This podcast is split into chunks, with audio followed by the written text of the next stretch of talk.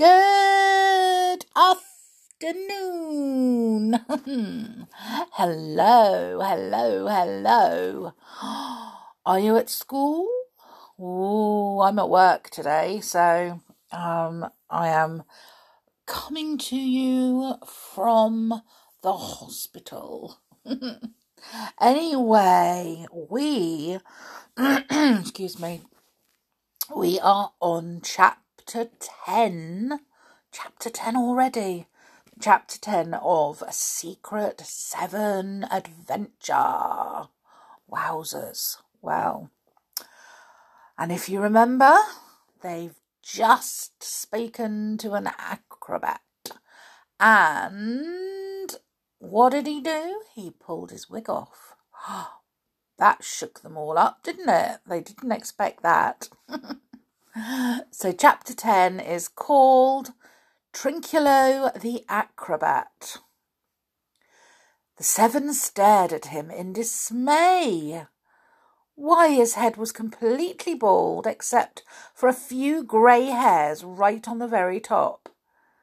He couldn't possibly be the thief. Colin had distinctly seen the top of the thief's head when he had sat above him in the tree and he had said that his hair was black, except for a little round bald patch in the centre. Colin took the wig in his hand. He looked at it carefully, wondering if perhaps the thief had worn the wig when he had stolen the necklace. But there was no little round bald patch in the centre. It was a thick black wig with no bare patches at all. you seem to be very interested in my wig, said the acrobat, and he laughed. No acrobat can afford to be bald, you know. We have to look as young as and beautiful as possible. Now, I'll give you each my autograph, then you must be off. Thank you, said Peter, and handed the man a piece of paper and a pencil. The little bear came ambling by all by itself, snorting a little. Oh! Said Janet in delight. Will it come to us, do you think? Come here, little bear. The bear sidled up and rubbed up against Janet. Oh, she put her arms around it and tried to lift it, but it was unexpectedly very heavy. A queer, sulky looking youth came after it and caught it roughly by the fur at its neck. Ah, bad boy, he said, and shook the little creature. The bear whimpered. Oh, don't, said Janet in distress. He's so sweet. He only came over to see us. The youth was dressed rather peculiarly.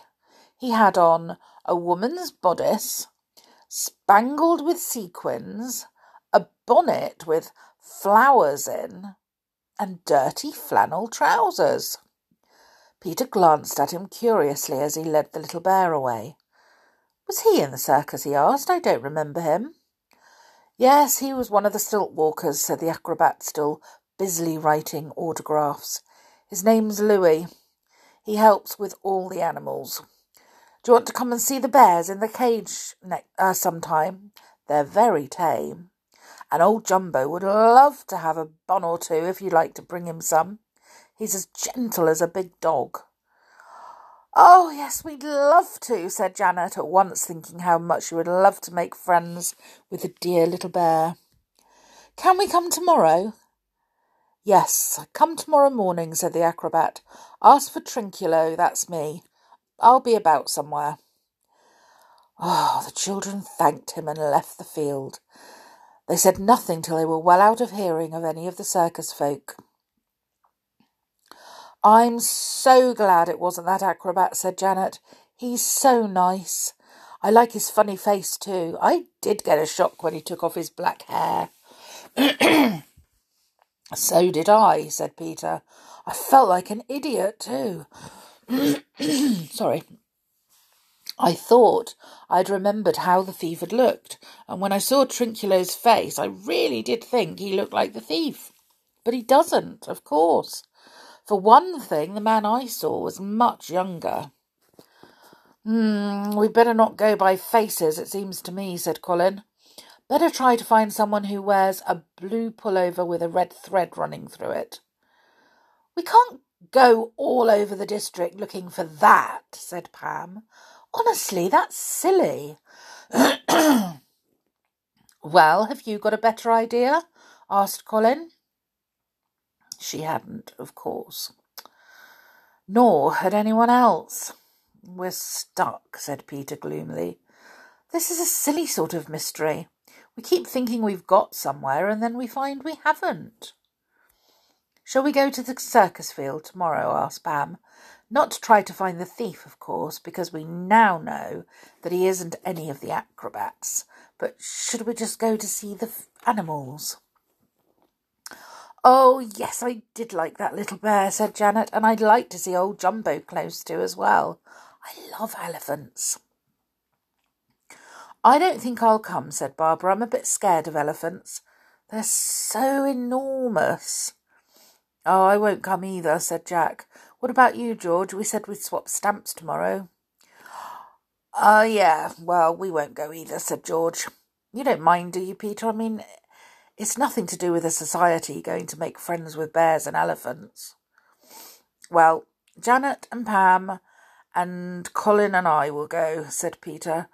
And mind, everyone is to watch out for a blue pullover with a little red line running through it. You never know what you'll see if you keep your eyes open. Peter was right, more right than he knew. But he would have been surprised to know what he and Janet were going to spot the very next day. Ooh, now I wonder what they spotted. Oh, can't wait. Tomorrow we will find out. so until then, make sure you have a really, really lovely day. But most of all, make sure you take care and stay safe. And I'll see you all again tomorrow. Bye for now.